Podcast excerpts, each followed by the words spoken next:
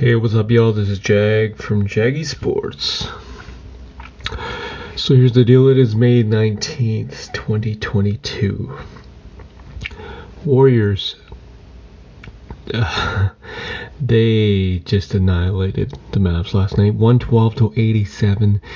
And at the end of the day, um, I know a lot of people are thinking this series is over, and yeah, I get it, right? Because it's hard to think the Mavs could at least win one game after last night's performance. It's just Warriors have that look in their eyes, but uh, you know it's only one game. You can't count the whole series out. So that's the Mavs.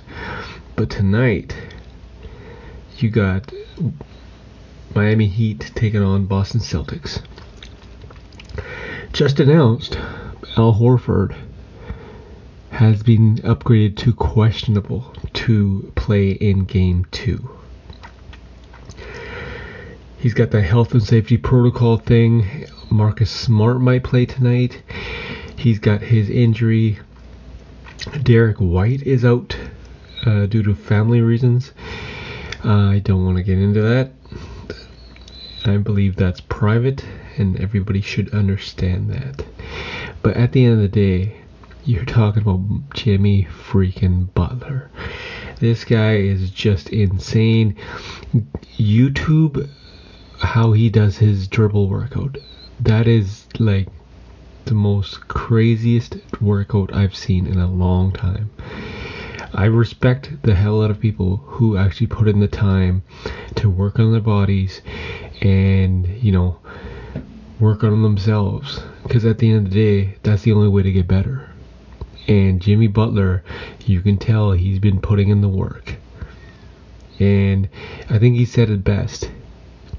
He goes, I want to run into people and I want to see who gives up first because I'm not giving up. I'm not quitting. That's Jimmy Butler. So if you're the Boston Celtics and you got Jimmy freaking Butler saying this, you you got to know that this is a very very tough task.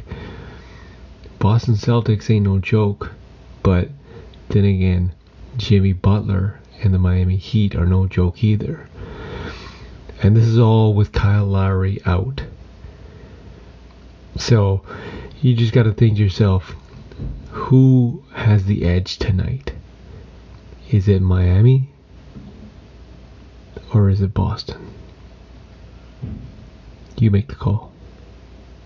This is Jag from Jaggy Sports.